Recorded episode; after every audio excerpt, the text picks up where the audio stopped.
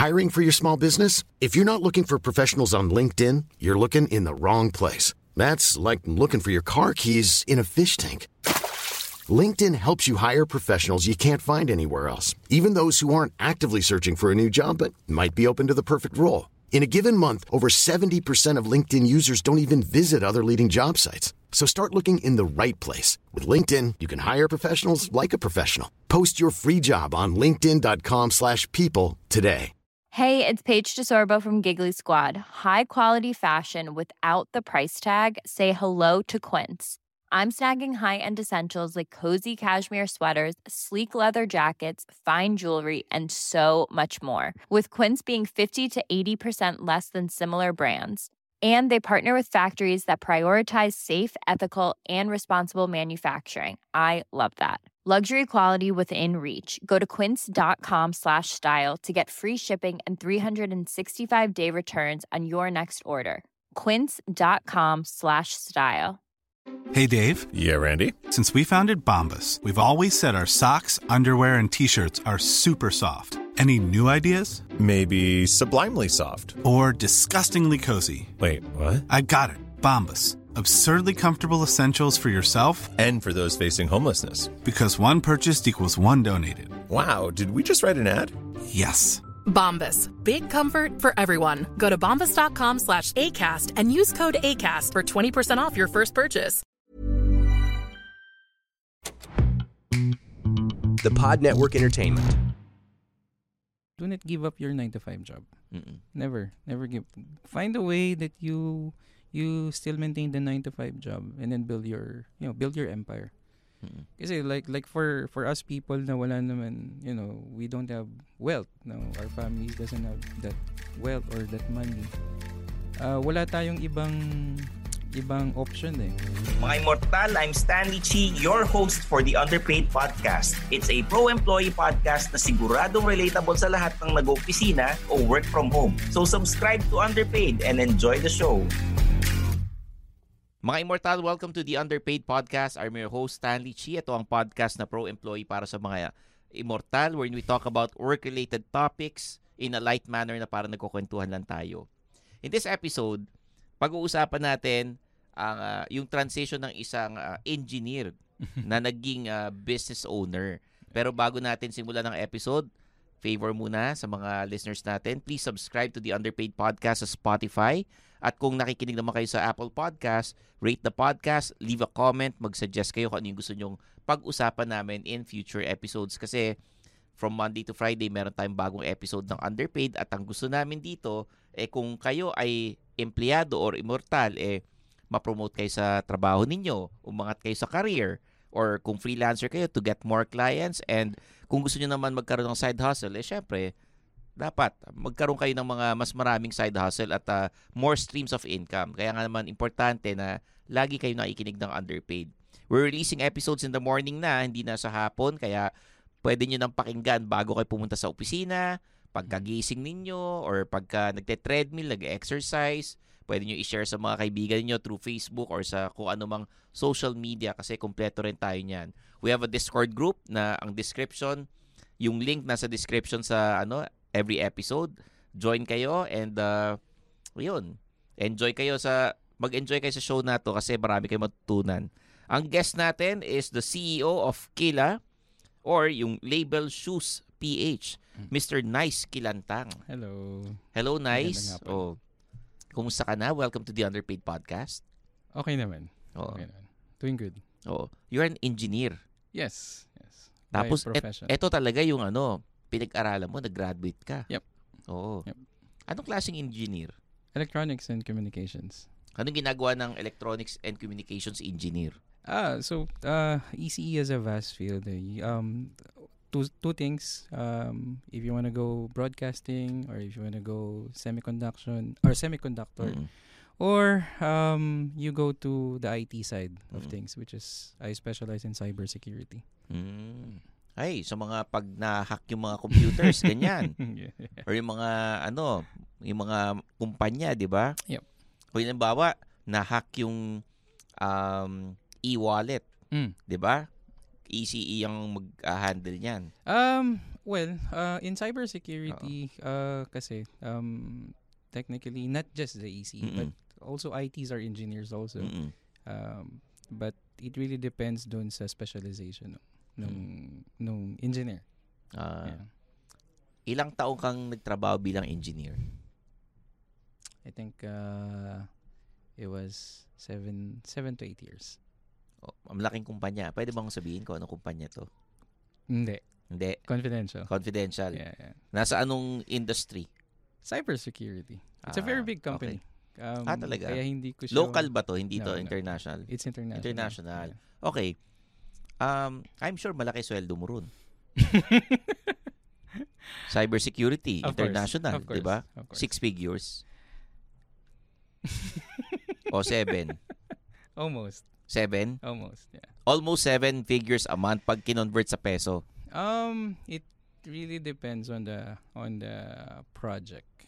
Yeah. Ano pa, iba-iba? Are you a freelancer or no, no, you're no, employed? freelancer. It depends on the amount. Um, you have two types of salary. You have your Oo. fixed income, and part of it is based on the project cost. So you you get certain percentage of the project. Wow. Eh, so you, kaya pala umabot ng almost seven figures. so malamang 900 something. Almost seven figures eh. It yeah, it, it depends. 'Di ba? Oh. Grabe, ganun pala kalaki sweldo ng ano sa cybersecurity. Uh, it also depends dun sa expertise and experience. Oo. 7 to 8 years ha. Ano yung mga nabili mo ng mga panahon na 'yon? 'Di ba? Yeah, yeah. Oo. Madami, madami. Yeah. Um, but uh, it, it's not more on buying, uh, you know, uh, leisure to for leisure. It's more on buying and investing things to do business. Ah, syempre sobrang laki na ng kinikita mo diyan. Nabayaran mo na yung mga dapat mong bayaran, nabili mo na yung mga dapat mong bilhin, Correct. and you've been with them for 7 to 8 years. Yeah. Ba't ka umalis? Uh, it's not technically umalis. Um, well, we are still affiliated. Uh, I do consulting na on them. Pag consultant, mas malaki sweldo, di ba? Di nga. Yeah, yeah. Oo, di ba? Yeah, yeah. Pag sinabing consultant, kasi nga, your years of experience, Yeah. Tapos yung pumalit sa'yo, baka malamang hindi ganun kagaling. Uh, well, within that company, um, once you are able to be to join that company, you are considered um, best of the best. Ah, Yeah. okay. Ganong level. Alam mo, yung mga ano natin dito, mga kasama natin dito sa podcast, ano eh, nakaupo lang yan. Pero nung nalaman nila yung almost seven figures, napatayo eh. Biglang nakinig yung mga ano eh, mga kasama natin eh. Oo. Ah, you're one of the best pagdating sa cybersecurity. Na ano? Um, I wouldn't say one of the best, Like, but sabi mo. probably one of the um, hardworking. Hardworking. Hindi kasama yun. If you, para maging one of the best ka, kailangan hardworking ka rin. Yes. Tsaka madiskarte. Madiskarte. So, Uh, hindi ka technically umalis, na-promote ka. Or baka you did other things, tapos sinabi, huwag ka na umalis. Uh, Diba? actually, I I I resigned to a, a different company and then joined this as a consultant. Mm. Yeah. So, grabe. Eh, bakit ano? Bakit ka nag-transition into being a business owner kung talagang komportable ka naman sa ginagawa mo dyan sa ano cybersecurity? Um, well, um, well, I I grew up in a in a very humble beginning, no. So Mhm. we in a typical na um typical na month's end na family. So Mhm. my mother and father would, you know, would work and then at the end of the day they get paid. We're we're not into business kasi um dad engineer, mother uh, Mhm. dentist. So more on t- puro trabaho. Maganda kombinasyon nun ha. Yung tatay engineer, yung nanay dentist ha. Oo. Yeah. But um yeah, uh, uh, I, I I think kasi dahil very traditional yung way of upbringing sa kanila. They, you know, kumbaga day in day out, they just Ah, kumbaga 9 to 5. Tapos 9 to ito yung mga tito-tita natin na pag freelancer ka, kinakabahan sila kasi Correct. hindi stable yung trabaho. correct, correct. Eh ngayon, ikaw, you're a consultant and then meron ka pang business. Mm. So, syempre, iniisip ng parents mo, tiba-tiba ito. diba? Well, um contrary to it, uh, most of the time siguro yun din siguro yung stigma once you have a business you have you know you some people would always think that uh, you'll have you know a very vast amount of cash flows no Mm-mm. at the end of the day but most of the cash flows goes into the business eh. it's not going to be on your so Ah. kumbaga hindi liquid Pero kasi nakaipon ka. yes Dahil nga, almost seven figures a month Hmm. for seven to eight years. Minsan kasi mga immortal, it's not about the money. Mm. 'Di ba?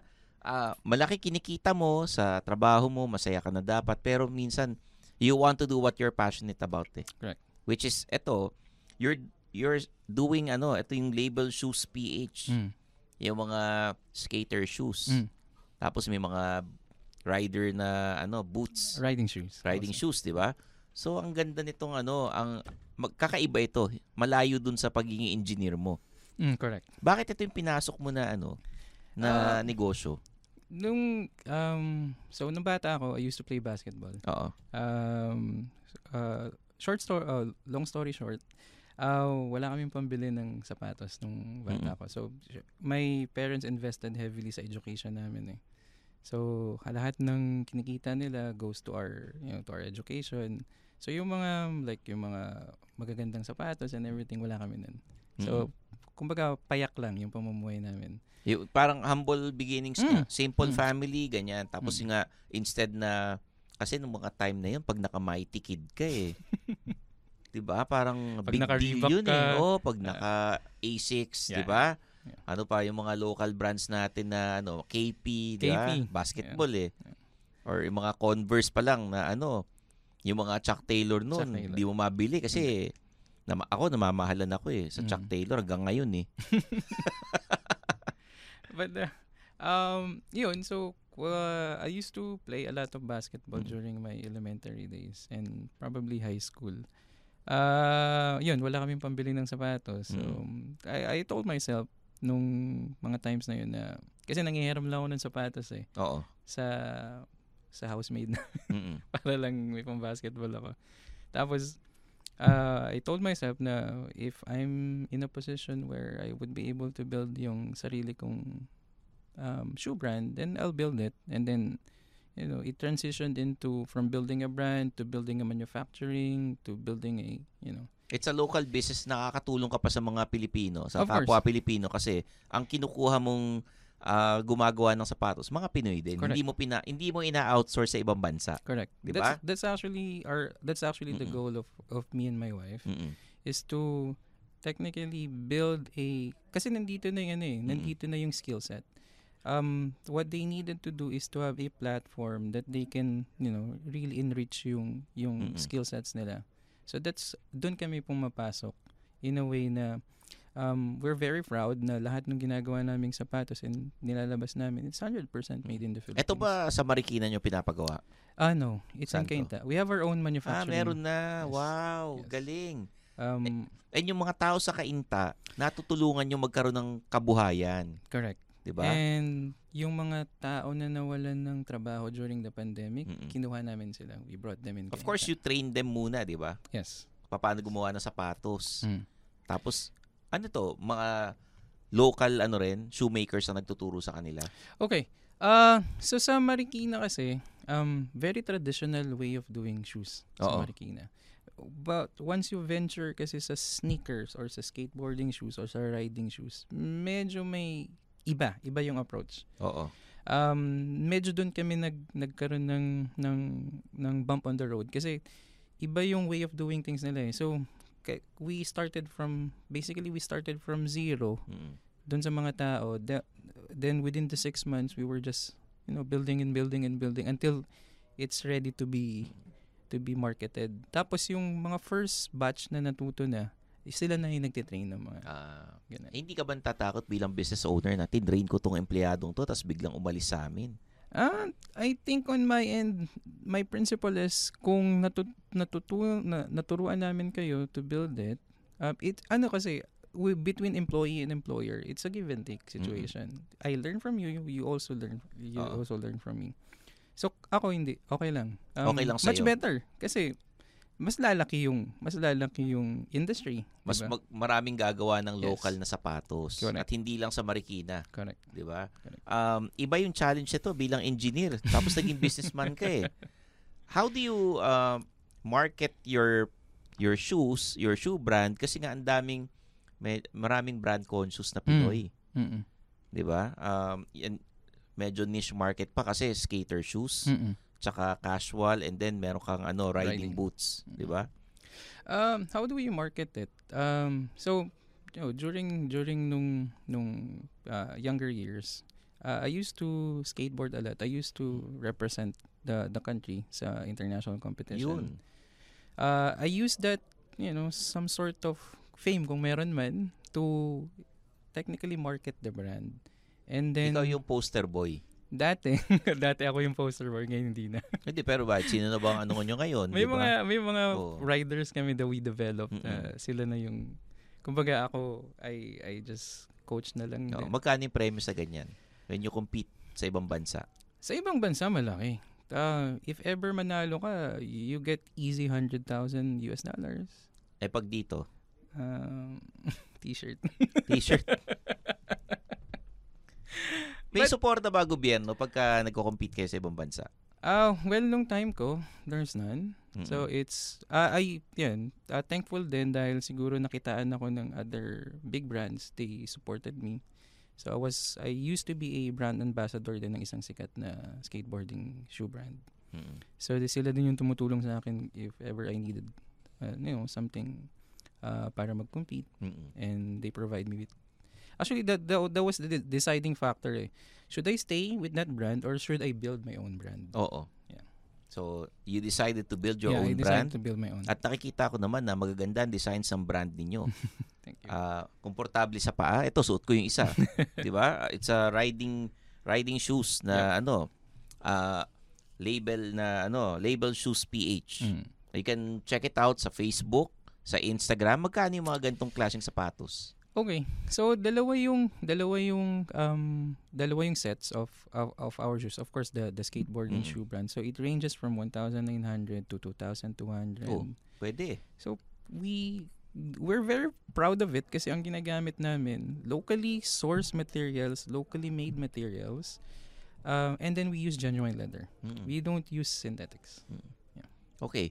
Um yung mga iba ina-outsource sa China. Mm. Ano yung pinagkaiba ng quality doon tsaka dito? Um, to be honest, mas maganda pa rin talaga yung gawa sa labas. Kasi Mm. they have the they have the technology, they have the manpower, they have they have everything. Mm. Um kumbaga dito ngayon sa sa manufacturing na tinayo namin, we're coping up with their technology. So we, that's where all of those funds na Mm. naipon ko were invested on the machineries. Mm. Um, so kasi for my understanding on business is for you to upscale your business, you need you know you need technology to Oo. upscale. So palit ng palit ng ano, bagong Upgrade ng upgrade. Oh, upgrade ng upgrade ng bagong mga gamit. Tapos pag kami bagong natututunan yung mga ah, gagawa ng sapatos from other countries, Mm-mm. pinapadala nyo rito para turuan sila. Um yeah, uh, but more on virtual. Mm-mm, Mga virtual. virtual, Ang yeah. galing. Ano, you invest in your employees. That's Yes. the reason why yung mga empleyado mo tumatagal sa iyo. Correct. Yan ang ano, isa sa mga sikreto mga immortal na kung gusto nyong magnegosyo. Pero ang dami diyan na ah, kagaya mo, ang laki na ng sweldo. I'm sure masaya ka naman kasi yan ang pinag-aralan mo. course, of Engineer ka, pero you're passionate about skateboarding. Yep. And through um, building your own brand, eh, nagagawa pa rin kung ano yung, yung mga gusto mong gawin dati. Mm. So, sinasabi kasi namin dito sa underpaid na kung kayo eh may you're passionate about something pero hindi pinagkakakitaan ng pera, Mm. you have to fund your passion. Mm. Gagawa ka ngayon ng ibang trabaho para mapondohan yung gusto mong gawin talaga. Correct. Kasi not everyone is ano eh, hindi lahat eh yung sabi nating pinagpala na mayaman si papa, mayaman si mama. 'Di ba? Correct. correct. Oo. Um, mara- marami dyan yung mga performers, yung mga singers, yung mga stand-up comedians. Hindi naman lahat mayayaman eh. Correct. Pero may mga day jobs kami. At yun ang ginagawa namin To fund it. para magawa namin yung gusto namin gawin talaga. Ang ganda nung Correct. ano, ang ganda nitong um, pwede mong i-share sa mga employees. Ano natutunan mo nung nag-transition ka from having a day job tapos naging ano ka, business owner. Yung Ah. pwede mong i-share sa mga listeners. Siguro, what I can, you know, what I can say to them, um, do not give up your 9 to 5 job. Mm-mm. Never, never give. Find a way that you you still maintain the 9 to 5 job and then build your, you know, build your empire. Mm-mm. Kasi like like for for us people na wala naman, you know, we don't have wealth. No, our families doesn't have that wealth or that money.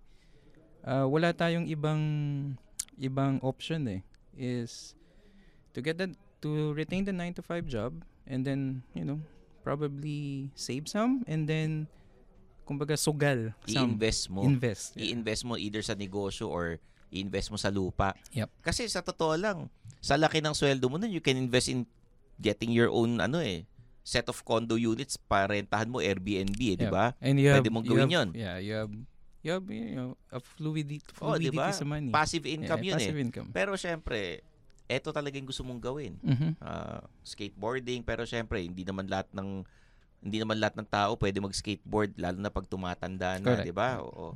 Kailangan maging maingat na rin tayo sa health. Tsaka baka hindi ka pinayagan ni Mrs. Pwede rin yun, di ba? Ah, I think my my wife's very supportive. Supportive ba? Yeah, Kunyari magsiskate ka ngayon, magko-compete ka. I still Talaga? skate. Yeah, I you still still, you I still still skate. very- Yeah, I still. Ang ganda nung ano ah, ang ganda, you're the perfect example na not losing your day job, investing into a business or yung mga ibang ah, ginagawa tapos funding your passion. Mm. Ikaw yung pinakamagandang ano poster child sa ganyan. poster boy, di ba? So, kasi for for me to I think for me to stop skating would be, you know, eh yun kumbaga yun na yung ano ko, eh, yun na yung na Yan yung buhay mo eh. yeah, buhay ko. Diba? So, um, if ever I I won't be skating for a few weeks, few Mm. months, basta kailangan nandiyan yung skateboard ko, I can just do some tricks. Ah, galing. What what other items do you sell bukod sa sapatos tsaka sa mga shirts? Okay, um, we also ventured into uh, electric uh, vehicles. So th- that's our new baby. So Mm-mm. nag-start kami to, but this one it's not locally made. So we imported it. Kasi wala namang facility Electric to- vehicles, kotse, motors pa lang. mot- Motor- motor, electric motors, na ano, electric bikes, Electric electric, bikes. scooters, Yep. ganyan. Mm. Oo. Magkano yung mga ganun? So it ranges from around um 40,000 up to nasa 200. So, pwede. Pwede yun, di ba? So, yun. Saan, saan ba kayo pwede hanapin sa social media? Pagka yung mga immortal curious o gusto ko bumili ng sapatos na affordable. Mm-mm. Kasi your pr- prices range from 1.9 to 2.5. Mhm. Di ba? Ah, okay. You can you Oo. can um search uh, label shoes PH, um, and you can order there directly or you can check e-commerce. Um, ay- okay lang ba? Oo naman. Yeah, Lazada, Mm. Shopee. Um, just search label shoes PH. Mm. Nandun din siya uh, sa Lazada Mall and Shopee Mall. Also, we're now available internationally. You can order globally. Um, we're also available in e- eBay. Okay. Eto ah, mahirap bumili ng sapatos sa online kasi minsan sinusukat mo pa yan eh. Susukatin mo eh, di ba? Paano yung kaya nag-order ako? Tapos hindi kasya sa akin. Pwede, ano yun, magdadala ba ng dalawa yung delivery guy para sukatin ko kung ano yung mas okay? Okay, here's a here's a weird um weird weird na na behavior nating mga Pinoy when it comes to e- e-commerce. We would check the stores and you would buy online. Mm. That's how weird yung e-commerce ha- ay- or yung buying buying behavior ng mga Pinoy. Oo. For us to address it, we actually offer na pagka binili mo, if hindi kasya sa'yo, we exchange. Okay. So for free. You don't need to pay for anything. O di, ganun naman talaga. Pag hindi kasya sa'yo, di ba? You Papalitan mo for free exchange. talaga, di ba? Kasi, uh, if you ship it, for example, you use a e-commerce platform, may bayad siya. Ah, Kami, yung what- shipping. Yeah, kami, what we shipping. offer, it's free. Ah, okay, okay. To, ano lang, to, you know, to protect din yung mga buyers. Okay. Mm. So, ang ganda. ah. And then, sa mga, may mga shirts kayo, you're selling skateboards, Mm. di ba? Tsaka bikes, electric bikes, no? Mm. Oo. Lahat yan makikita sa ano, sa label shoes dot uh, label shoes ph o meron kayo bang website or Oh, ano? we have, we have uh, our website. It's uh, Kila Skate, Q-U-I-L-L-A-S-K-A-T-E E dot com. Uh, you can check all our products there and all the, yung company itself. Uh, yung portfolio ng company nandun and yung yung mga sub-companies nandun. Mm-mm. Yeah. Ang Galing. So, sa mga immortal, ah, sana na-inspire kayo sa kwento ni ano ni Nice Kilantang kasi nga nagagawa niya is living the life, no? Ikaw yung um, malamang na marami na inggit sa iyo. Kasi hindi nga eh parang uy, ay, wa- gusto ko yung ganyang buhay. Kumikita ako malaki, 9 to 5, consultant ako, may negosyo ako, nagagawa ko yung gusto ko, Mm. tapos um, wala, chill-chill lang, di ba? Ano ba bang ano gusto mong investment na pasukin in the future? Well, um, so, uh, nabanggit mo yung isa, it's properties. Mm-mm. Um, that's gonna be one of our, you know, one of our major milestone is for us to get, you know, enough properties to sustain another business. Kasi ganun naman yung, ganun yung naging mentality ko. I would build a, a business Mm-mm. and that business would maintain another business and you know, as as it grows. Mm. So the next probably ang ngayon ang binibuild namin kasi is yung um, restaurants and and bars na so we have one in Pateros na. Galing. Um, then the next would be the the properties. Na. Mm. Okay. Ah, bigyan mo kami ng ano, ugaling Pinoy pagdating sa sapatos. Bukod sa they order online, they check the store tapos order sila online. Ba't kinatawa? Ugaling Pinoy pagdating sa pagbili ng sapatos. Bukod sa brand conscious sila. Ah. Um well, um as a as a what we call new kid on the block when Oo. it comes to sapatos. Sa amin, yung standard ng Pinoy sobrang taas. Pagdating sa sneakers. Yes. Oo. Um, Siyempre, dahil kami hindi pa kami ganun kakilalang brand, talaga lahat ng, uh, of course, in any, in any brands, or any shoes na ginagawa, even dun sa Nike, Mm-mm. meron sila mga flaws. There would be flaws. Mm-mm.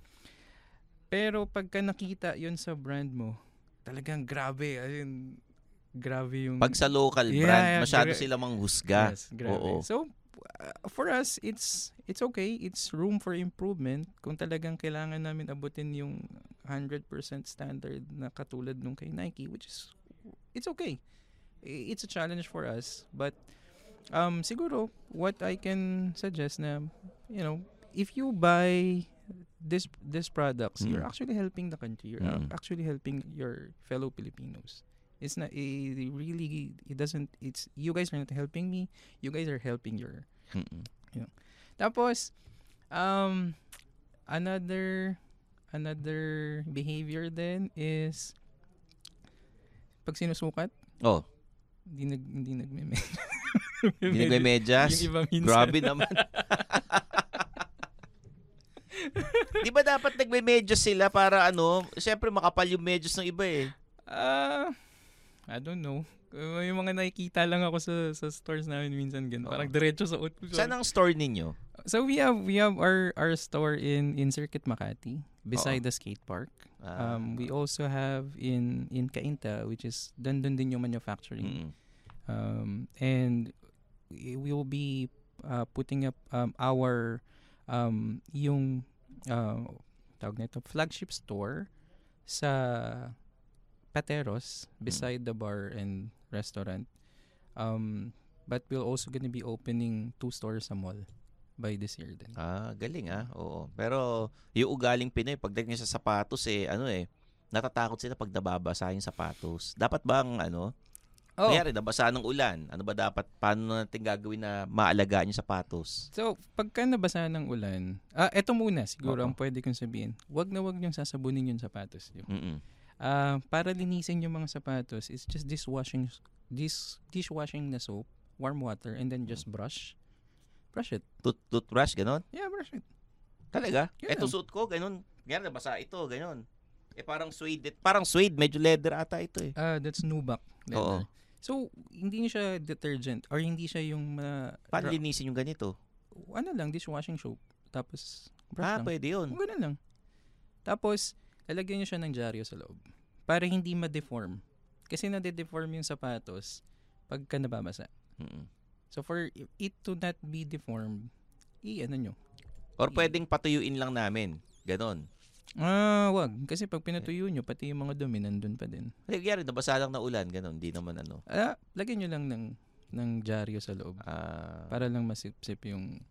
But uh, do not washing machine. Ah, hindi. Ah, washing so yun machine. yung ano, so yun yung dapat gawin. Sa lahat ng klase ng sapatos ba? Yung mga kanyari canvas na sapatos, Yeah, dishwashing soap. dishwashing soap. Yun Tapos yung mga ganun. Yung mga puti minsan pagka nabasa yun, naninilaw-nilaw.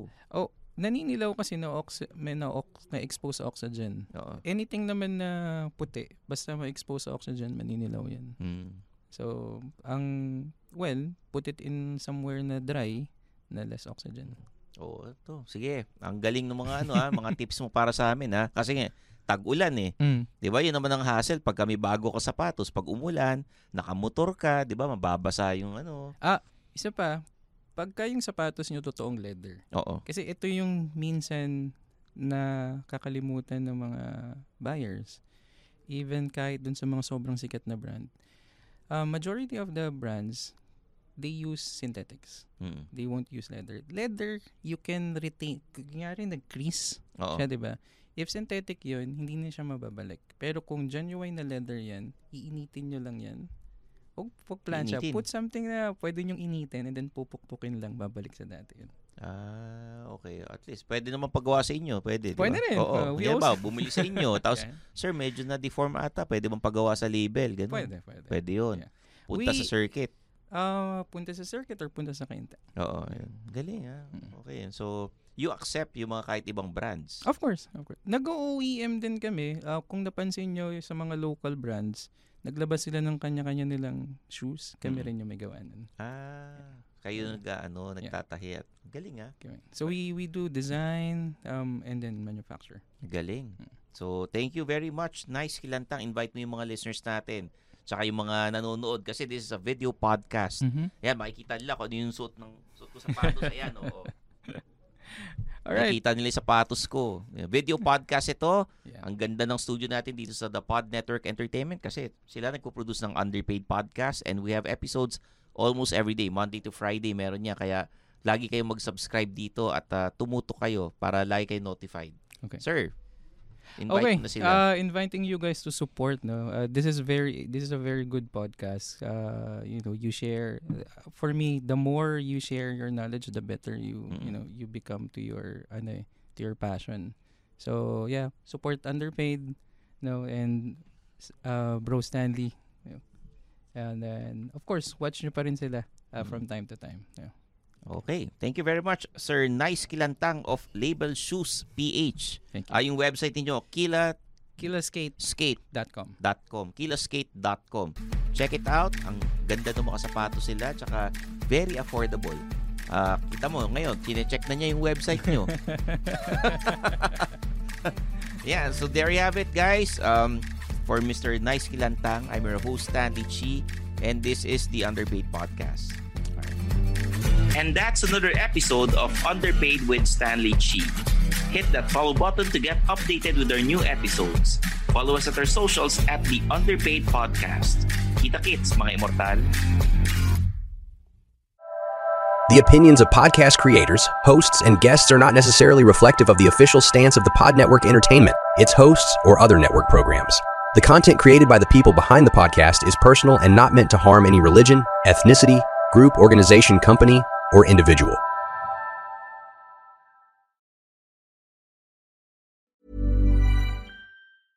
Hey, it's Paige DeSorbo from Giggly Squad. High quality fashion without the price tag. Say hello to Quince. I'm snagging high-end essentials like cozy cashmere sweaters, sleek leather jackets, fine jewelry, and so much more. With Quince being 50 to 80% less than similar brands. And they partner with factories that prioritize safe, ethical, and responsible manufacturing. I love that. Luxury quality within reach. Go to quince.com slash style to get free shipping and 365 day returns on your next order. Quince.com slash style.